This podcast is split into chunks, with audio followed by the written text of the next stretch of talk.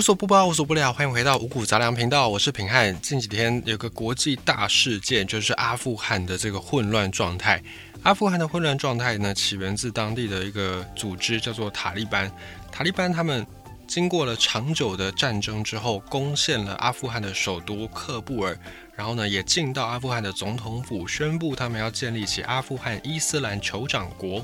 然后呢，原本阿富汗的总统甘尼也因此流亡海外。那阿富汗的这个陷落之后，也让美国在阿富汗的驻军更加速的撤军，同时美国的这些侨民还有西方欧洲的侨民也要跟着一起撤离。而这个撤离呢，就造成了大混乱，因为在短时间之内根本就没有计划好要让这么多的人撤离，一时之间呢，机场水泄不通，甚至是塞机，在唯一的阿富汗对外的机场喀布尔国际机场就空中交通大打劫，甚至有很多阿富汗的这些民众呢，他们也说不要不愿意留在阿富汗，要跟着飞机一起走，就攀上了飞机的外壳，爬到起落架，爬到机翼上，希望可以跟着离开。但是呢，没有办法，最后飞机起飞的时候，甚至有很多人就是从飞机上活生生的摔了下来，非常的可怕，非常的恐怖。整个阿富汗的混乱从此而起。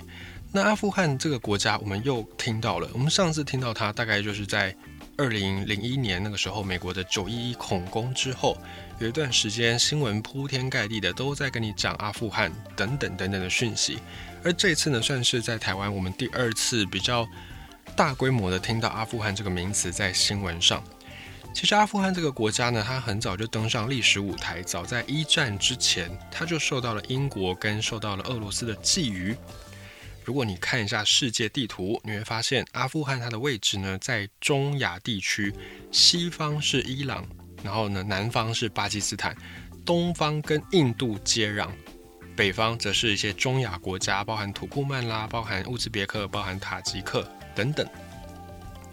这样的一个国家，而且他们的国土面积其实很多的都是山地，基本上没有什么样的天然物资的出产。可是呢，这个国家他们的命运却跟西方的列强紧紧绑在一起，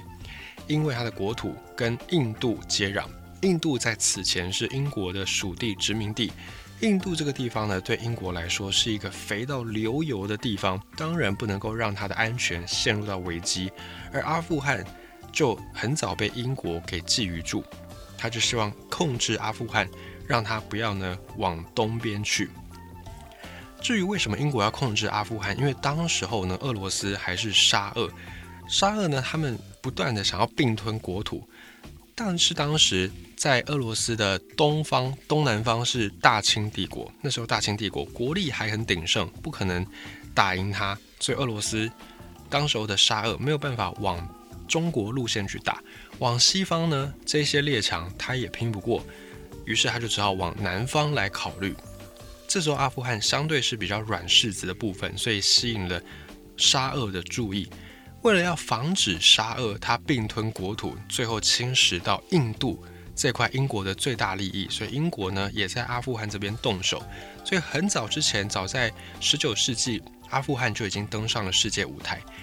后来英国在一战之后衰落了，俄罗斯也变成了苏联，在苏联崛起之后，美国也跟着跃上世界的霸主，美苏两强于是呢也在阿富汗进行了一场争夺，进行了一场代理人战争。不过美国在这边的介入呢，并不是出自于它的天然资源，而是他们要防止苏联扩张，所以美国比较算是被动的参加了阿富汗这个国家的一些历史进展。不管怎么样，反正美国、苏联各自呢在阿富汗扶植政权、扶植傀儡，打了代理人战争。因为阿富汗直接宣布他们是不结盟运动，就是不会加入到任何一方的阵营。既然没有办法直接结盟，于是呢美苏只好在阿富汗各自扶植他们的代理人，然后去进行代理人战争，避免阿富汗落入另外一方之手。那么在阿富汗打这些代理人战争的人是谁呢？基本上就是所谓的圣战组织。这群圣战组织他们算是收钱办事的佣兵，他们的资金来源大部分是来自国外，来自境外资金。美苏各自的资金透过巴基斯坦这个阿富汗南方的国家汇入到阿富汗，然后再去支持各方的佣兵圣战组织去打代理人战争。后来呢，苏联解体，美国在阿富汗的相关工作也宣告告终，因为苏联解体了，美国不需要在这个地方再花心思了，于是呢，美国就准备要撤出。但是呢，在历经了英国、历经了苏联、历经了美国的介入之后，其实阿富汗本国他们的各项民生、各项的政治也都有部分的革新，没有全面，但也都有部分的西化、部分的现代化。但美国走了之后呢，也留下了一些问题。美国走了之后，阿富汗这边的男子要不是打仗打死了，要不然就是当兵，留下来的这些小孩子没有人照顾，怎么办呢？美国显然是不会去做这些没有投资报酬率的事情。而在阿富汗，他们也成为了边境难民，这些人呢，就变成了三百五十万难民当中的一群。这群难民对巴基斯坦来说也不是一个好处理的议题，也是一个烫手山芋，因此巴基斯坦自然也不想要去面对这些难民，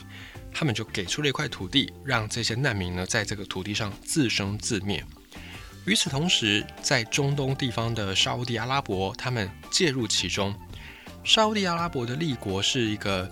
瓦哈比教派，这属于伊斯兰宗教当中的一个教派。瓦哈比立国的沙烏地阿拉伯，他们就看到了这个地方有一些难民，因此他们决定要介入，成为在阿富汗地区呢盖很多学校、盖一些宗教学校的出资者。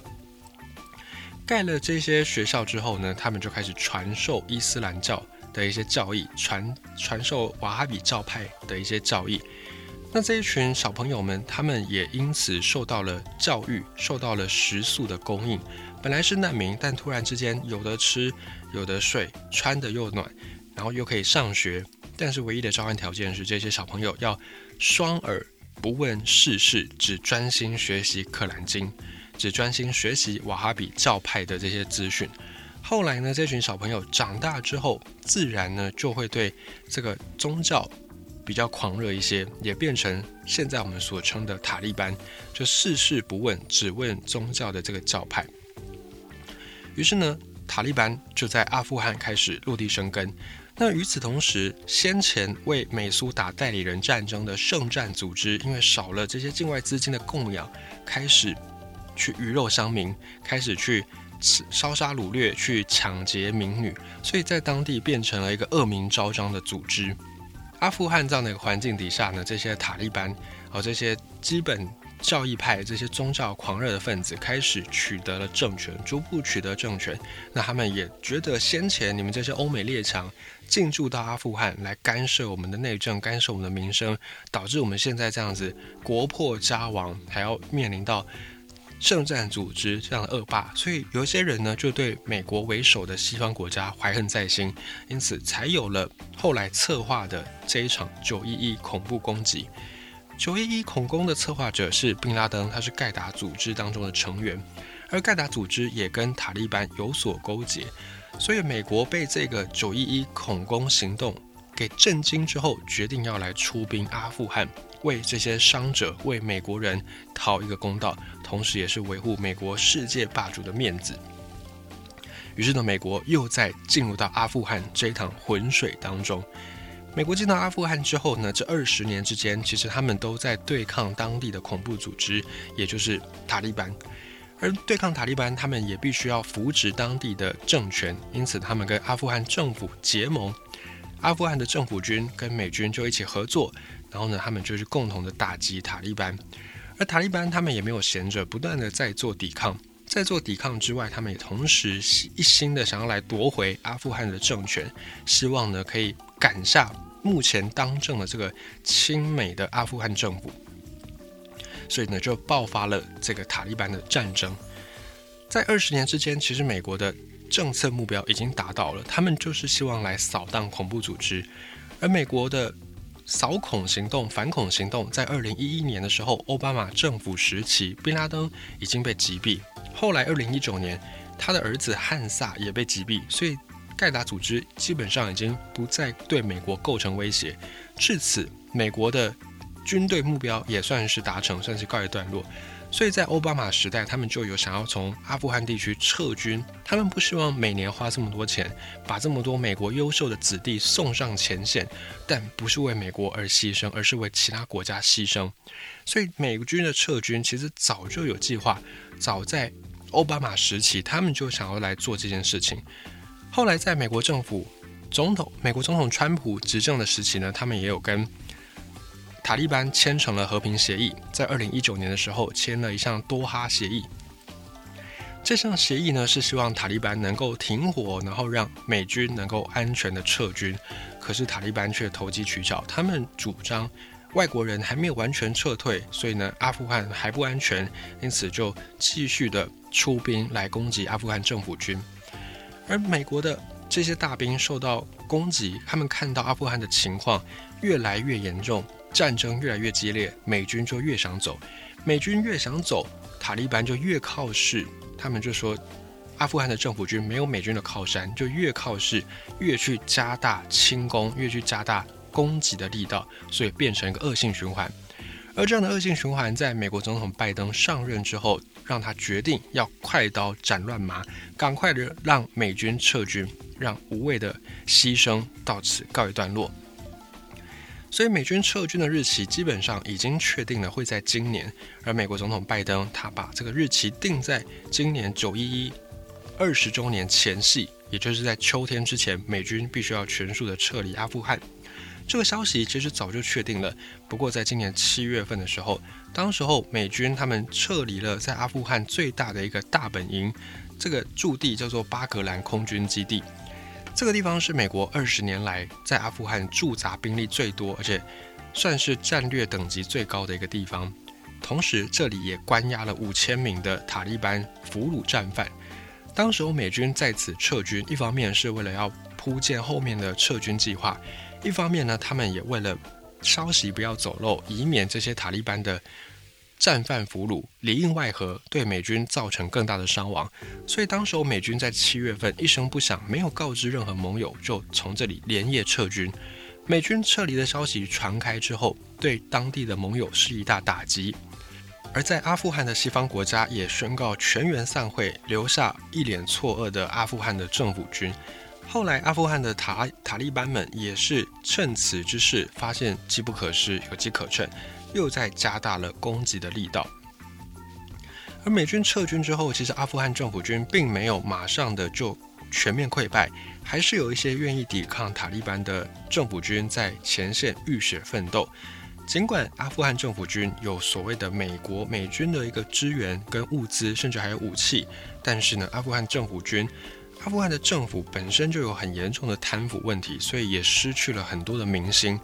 在这种军民士气不高昂、士气低落的时刻，阿富汗的政府军也败给了塔利班。于是呢，后续没有打仗的这些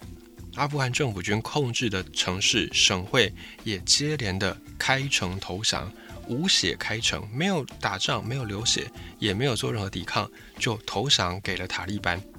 因此，塔利班以势如破竹的一个姿态，快速的攻占了阿富汗的各大城市。这一点是美军的情报网始料未及的事情，他们有预想要在秋天前撤军，但他们没有预想到塔利班攻势如此之迅猛，如此之迅捷，在美军撤军之前就已经攻占了阿富汗的首都喀布尔。